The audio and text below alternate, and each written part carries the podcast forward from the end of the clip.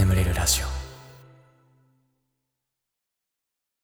If もしものコーナー。あの時ああしていたら未来はこう変わったかもしれない。そんなあなたの出来事を送ってください。さあ。ね早速最初のお便りいきましょう。香川県お住まいのラジオネームふみぴょこさん、えー私はマネキンと呼ばれるお仕事をしています、えガスケツさんはマネキンという職業を知ってますか？平たく言うと、えー販売専門職です。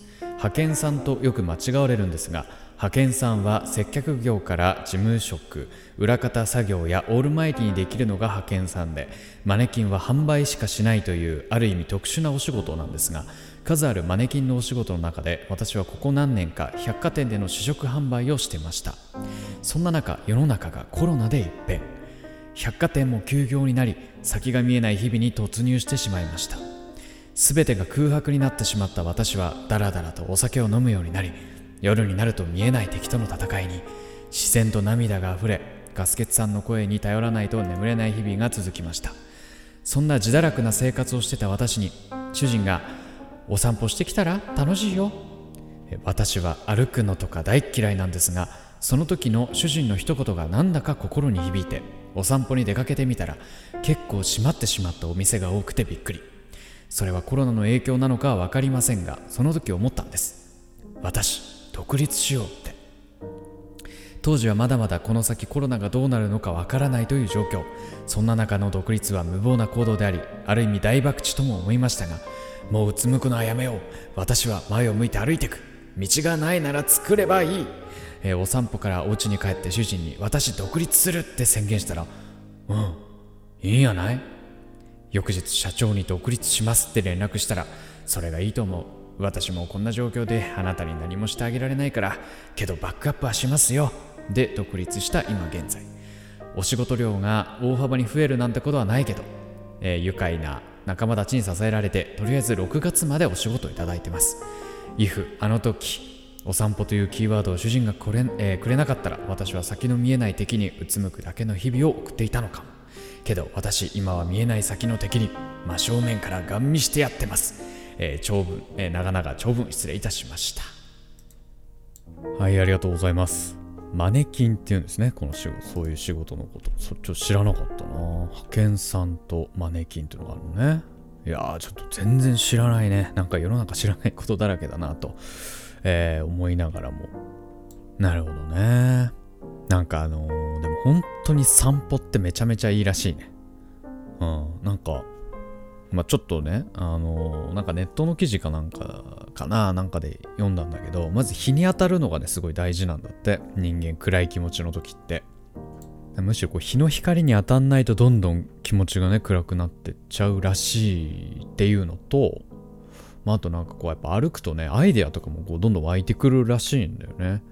なんかミュージシャンとかあと漫画家さんとかこうアイデアがこう出てこない時とかも外に散歩しに行く人とかすっごいたくさんいるらしくて僕もねそれを真似してねよくあの深夜徘徊してますよ近所ね。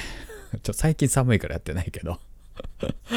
うんまあそんな感じでね。うん。いやでもなんかだからそうね。ある種そのその一言で人生だいぶ変わったんじゃないですか？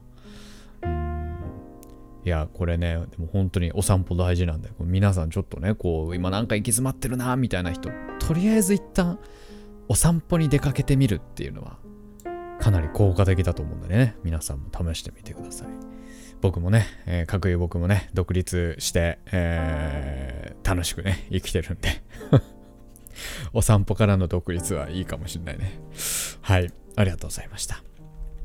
えーでは次のお便りいきましょう。はい。えー奈良県お住まいのラジオネーム相互の西洋さん。3年前もし友人に恋愛相談をしていなかったらというお話です。現在お付き合いしている恋人とはバイト先で出会いました。出会って1年ほどはバイト先の後、えー先輩後輩という関係でしかなくお互い連絡先も SNS も知らない状態でした。私には少なからず恋愛感情がありました。先輩だった相手がもうすぐ卒業して会えなくなるという焦りもあり Twitter を駆使して相手のアカウントを見つけたもののフォローする勇気はありませんでした。そこで友人に相談をしたところ私がフォローボタンを押してあげるよとその友人が後押ししてくれました。その後 SNS を通じてお互いの趣味などを知ったことで親しくなり現在に至ります。もしあの時友人が Twitter のフォローボタンを押してくれなかったら今の私はどうなっていたんだろうと考えています。はいありがとうございます。えー、僕はちなみに昔ね、あのー、ちょっと気になってる子がいるんだよね。って友達に相談したらあの勝手に LINE 送られて、あのー、めちゃめちゃドン引かれてそこから関係がなくなったことがありますね。最悪ですよね。ああでもいいね。その点ね。僕とは全然違う結果になったみたいでフォローボタンを押してそっからなんだろうあれあのアーティスト好きなのとか、なんかそういう話になったっていうことなのかないいね。いいね。これさ、これ、これもしかしてだけどさ、もしかしてだけどさ、もう俺のことも、もう大好きすぎるけど、怖くてフォローできない消すないる？ええんやで。フォローしても。うん。ただこの相互の作用さんの彼氏さんみたいに多分趣味のこととか全然つぶやいてないけどね。なんかなんとかっていうアーティスト最高みたいな話じゃなくてなんか納豆の蓋めっちゃ開けんの手こずったみたいな画像とかしか上げてないですけどね。なんかやる気出るまで休憩しようと思って3時間経っちゃったとかね。まあ僕はそんなんしかつぶやいてないですけどね。よければフォローしてください。ありがとうございました。えー、では次のお便りいきましょう。えー、っと、お住まいの県は書いてない。ラジオネーム村さん。私は今大学4年生です。もしもと思うことはまだ未来の話になるのですが、今の不安な気持ちを聞いてほしくお便りいたしました。私は高校生の頃から音楽活動をしていて大学3年生の時に事務所にも所属しました。と言ってもまだまだ音楽で食べていけるようなものではなく普通に就職しようとも考えましたが事務所の方の後押しもあり就職はせずに音楽でもう少し頑張ってみることにしました。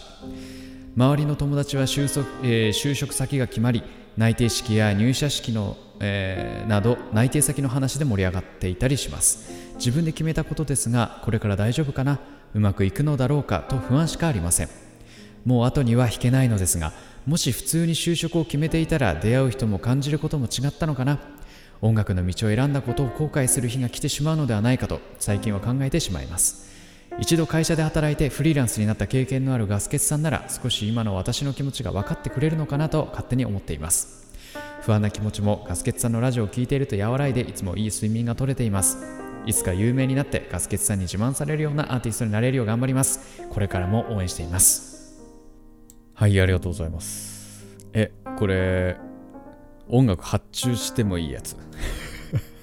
まあちょっと何系の音楽書いてるかちょっとわかんないから何とも言えないんだけどさ。あの歌作りたいのよすごい最近。なんか眠れる歌みたいな、うん、僕が歌います。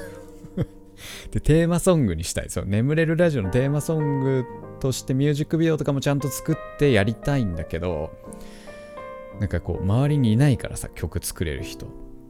あ曲作れる人いるんだけどなんか多分僕が作りたいタイプの曲じゃないんだよな。作れる曲が多分。えちょっとえなんていう名前の人なのかあのこっそり教えて後で。何々っていうアーティストですって。あのこっそり僕追っかけるんではい ぜひねお願いしたいうんいやでも不安だよね不安だと思うよ独立した時超不安だよ。もう本当に寝れなかったもん。眠れるラジオとかってさ、偉そうになんか眠りの伝導しずらしといて自分が一番寝れなかったからね。そんな時期もありましたよ、実は。ね、今だから言うけど。でもね、最近ね、あのー、そういう選択肢を取った人も、なんか、なんていうの？例えば、なんかこう20代後半に差し掛かってさ荒さになってきて夢諦めたって言っても全然就職先あるから大丈夫。あまり不安に思わなくてもいいんじゃない？うん。なんか仮になんか夢破れても結構大手就職する人も結構いるよ。大丈夫。大丈夫。頑張って。うん。きっと君ならうまくいく。頑張ってください。はい。ということで、if もしものコーナー以上となりまして、眠れるラジオスタートでございます。ガス欠の眠れるラジオ。眠れない皆さんこんばんは。そしておやすみなさい。眠れるラジオガス欠です。このラジオはよく眠くなると言われる僕の声とヒーリング音楽を一緒に聴いていただき、気持ちよく寝落ちしていただこう、そんなコンセプトでお送りしております。今日も聴いていただきありがとうございます。このラジオで眠れた方はぜひ明日も僕のラジオで寝落ちしてみてください。そして寝落ちして聞けなかった分はね、また明日の朝にでも聞いていただけたら非常に幸いでございます。はい。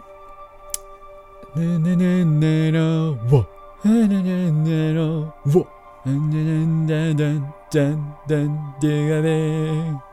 もう激ハマりです。イテウォンクラスに。今更ハマってます。あの僕はもう大体そのみんながこうハマってる時からこう遅れてブームが来るんですね、自分の中で。で、半沢直樹もだいぶ遅れてハマりましたし、イテウォンクラス、やっぱ完全懲悪者の企業エンタメ、やっぱ面白いね。やっぱ好きなんだと思う、俺。でイテウォンクラスはなんかその飲食店主人公が飲食店を始めてそこからこう成り上がっていこうっていうねお話なんですけど。まあなんかねまあ話の内容的には僕半沢直樹の方が好きなんだけど同じ企業エンタメ完全懲悪者の企業エンタメでもね。なんだけどねやっぱイテウォンクラスはねキャラがいいのよね。すごいみんな魅力的なんだよなんか。そこがいいね。半沢直樹あんまキャラはあんま好きじゃなかったからね。うんまあそんな感じでさもう仕事をして、まあまあ僕フリーランスだから休憩ってもう疲れたら休憩取るみたいな感じなんだけどもう休憩したら大体やっぱネットフリックス開いてイテウォンクラス見ちゃうのよ。でさなんか気づいたら1時間とか経ってるのね。よくないなーって。今すごい忙しいの俺。多分 あのほんと1月いっぱいものすごく忙しくてあの多分眠れるラジオ多分日曜日しか更新できないなぐらいのヤバヤバ状態なんですけど見ちゃうんだよな。まあイテウォンクラスがね面白すぎるのがいけないんですよ。はい。えー、前回のコメント欄で読んでいきましょう。バナナナナナバナナナナナさん、えー私読まれるとき今回はスラスラ言えるかなってニヤニヤしながら聞いてます。言えなかったね。でもね俺これあれだよねでもね。歌でしょこれ。あのー、開けポンキッキーズの。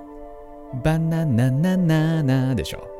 もう歌うわ。次からもう歌います。はい。はい、えー、マルカノンさん、えー、これドルプーくんですね。コロナのせいでストレスが溜まる人もいると思いますが、何かやりたいことやできること、やってこなかったことをやったりしてストレスを解消できるんじゃないかなと思います。ちなみに、ドルプーはガスケツさんのことは3推しです。ということでね。はい、えー、前回ね、あの僕は2推しになりがちだっていうね、お話をして、えーこのあの、小学6年生のえーリスナーのね、あのドルプーくんが、えー コメントくれたわけですけれども、3推しらしいです。はい。ドルプーくんだけは僕のこと一押しなんじゃないかなと思っていたので、正直、辛いです。でさ、これさ、あのーみんなね、これコメント欄でね、このドルプーくんのこのコメントに対してね、ドルプーくん1位と2位は誰？で、1位、2位が気になるってね、2件もコメント来てるんですけど、何も言、言返信してないんですよ、ドルプーくん。もう僕も眠れないよ、これ。ねこれ気になって、夜も眠れないですよ。うん、ねそんな感じで。はい、振られました。はい。はい。ということで、えーその他にもですね、えーロヒネカさん、ハルピさん、えーキョンスマイルさん、近藤さん、アッさん、えー島袋さん、坂道46さん、リリチさん、スムーシングリラクゼーション SMG インストルメンタルさん、ラムさん、ユピテルスくんさん、ベイマックスさん、えーアイカさん、えーカズミンさん、シンスケさん、ミヤワイさん、ケラジオ、ラジオクティフかな、さん、えー、ゆうさん、はなさん、忍者忍者しろたんさん、池町さん、ジョワニトキンさん、かんつなさん、北場さん、いい。なんか難しい読み方の人が多いね。IRAR さん、イイラーさんとかかな。YN さん、ミセス羊さん、ユーハセさん、ナリさん、えー、中地さん、ナーちゃんさん、アイチュアンさん、ノランツェルさん、アンさん、えー、とっとこだれ太郎さん、もぞもぞさん。コメント多いね。なんで？あれか。あ、あれか。あの、水曜更新してない分か。いや、ちょっとね、ごめんね、忙しくて。ちょっと頑張ります。はい。えーということで、えー番組ではあなたのお便りお待ちしております。お便りはですね、概要欄の方に貼ってあるお便りフォームから、えー送ってください。はい。えー募集しているコーナーに関しましてもそちらの方にですね記載ありますのでそちらの方を読んで送っていただければなと思います。はい。ということで、えーしばらくヒーリング音楽の方をお聴きくださいませ。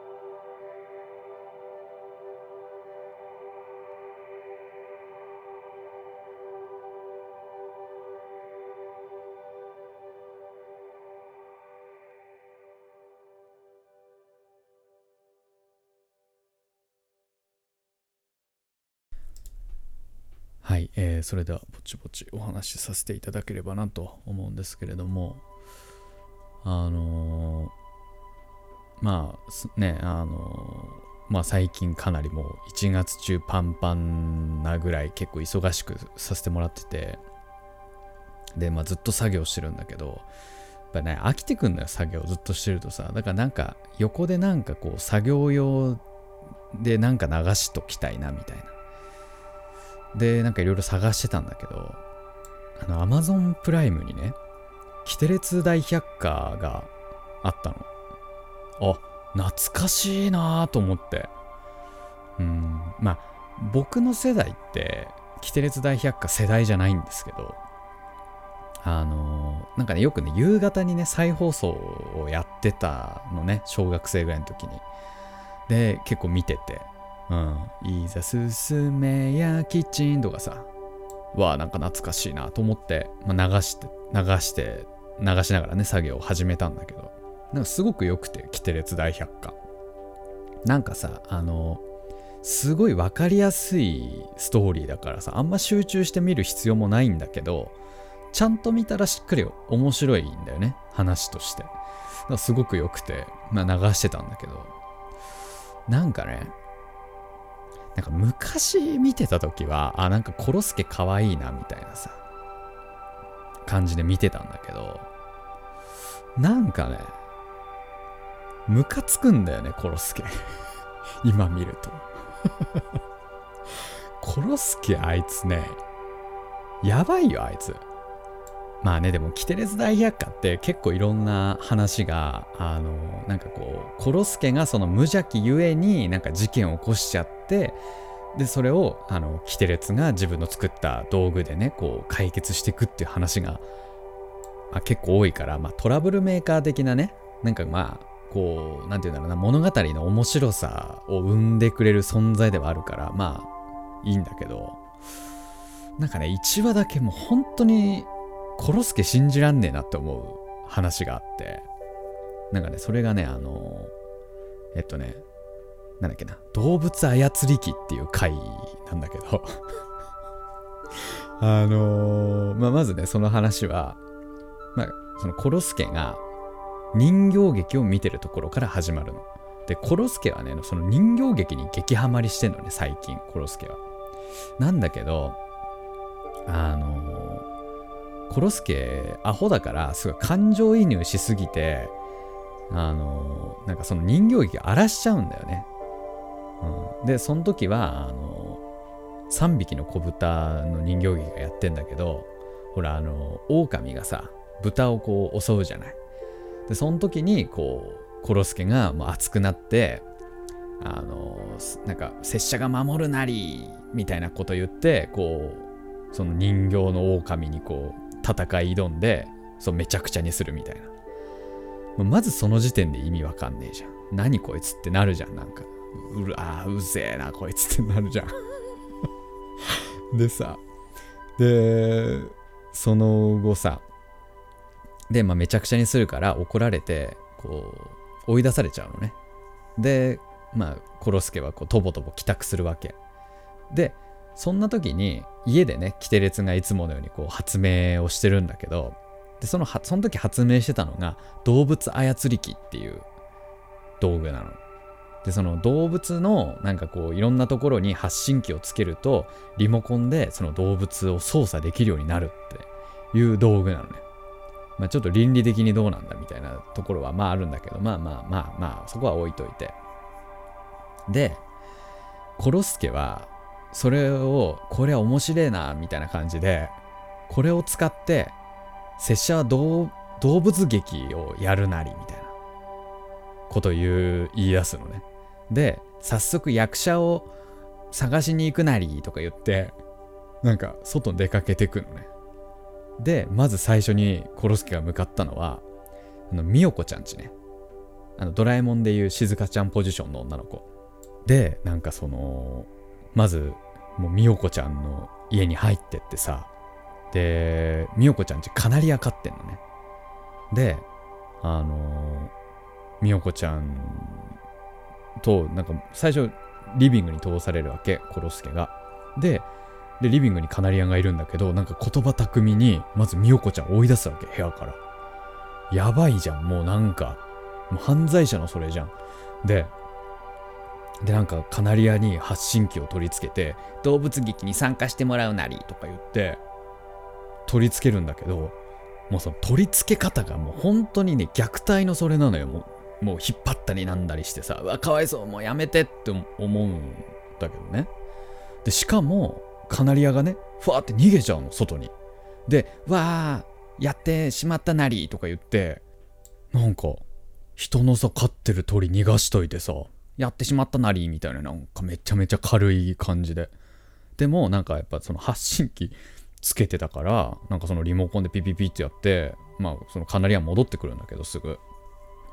なんか悪びれる様子もなくなんか美代子ちゃんも戻ってきてで美代子ちゃんの見てないところでカナリアに向かってなんかじゃあ後で後で劇頼むなりよみたいなこと言ってまたなんか外に出かけてくわけ。で道すがらね人の飼い犬とかにどんどん発信機をつけてくわけ。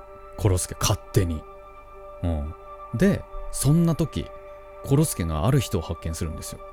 でそれがなんか子供が自分の飼い犬をすげえいじめてるのね。それを見つけるの。でもうそのなんか子供はなんかその自分の犬をいじめてすっきりしてんの。なんかむしゃくしゃしたことがあると自分の犬をいじめるっていう、まあ、とんでもないやつがいるんだけどそれを見てコロスケは「あれは許せないなり」とか言うのね。お前さっきカナリアカナリアいじめてたやんけとか思うんだけど許せないなりとか言って。でさなんかその子の後ろをついてってね家までついてくわけ。で勝手に家の中入ってさなんか庭まあその犬は庭で飼われてんだけどで勝手にその発信機つけてなんかこう勝手にこう動かし始めてなんかそのなんだろう飼い犬がなんかいじもういじめるな俺のことをみたいなことを言わせるのよそのコロスケが犬にね。でなんか一旦はなんかその子もすごい怖がるんだけどなんか「お前俺に逆らうのか」みたいな感じで結局またいじめるのよそのその子がその犬のことをねバッと持って追いかけ回して。でなんかそれ見てさコロスケもさ「間違っちゃったなりね」とか言ってんの。もうほんまえよとか思うんだけど間違っちゃったなりとか言って。でさっきね道すがらいろんな飼い犬にさ発信機つけてたじゃん。でそのつけた犬総動員してその3匹ぐらいの犬をその子の元に向かわせるわけ、うん、でその3匹の犬操ってその子のことボコボコにすんの。コロスケが。で俺もうそれ見てうわやりすぎやりすぎとか思うんだけどでボコボコにしてる最中にねそのその子が飼ってたそのいじめてた犬がそのその子のこと守り出すの。なんかもういじめるなみたいな感じで。うん。でその子がその,、ま、その自分の飼い犬が自分のこと守ってくれたのに対してこう感動して「ごめんよもういじめないからな」とかって言うのね。抱きしめて。でそれ見てコロスケが感動してんの。で感動して涙流してんの。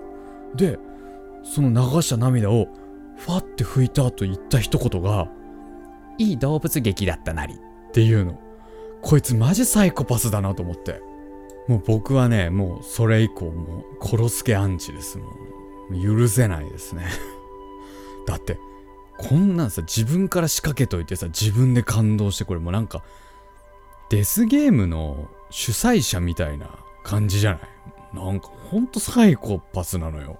コロスケあいつ。ね。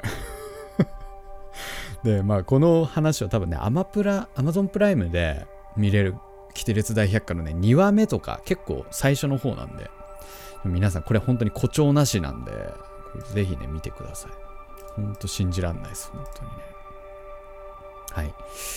えー、では、普通オタ行きましょうかね。えー、今はナメック星にお住まいのラジオネームギニュー特選隊さん はい、えーお疲れ様です。よく聞かせてもらってます。この前僕が自販機でジュースを買ったところゾロ目になり当たりました。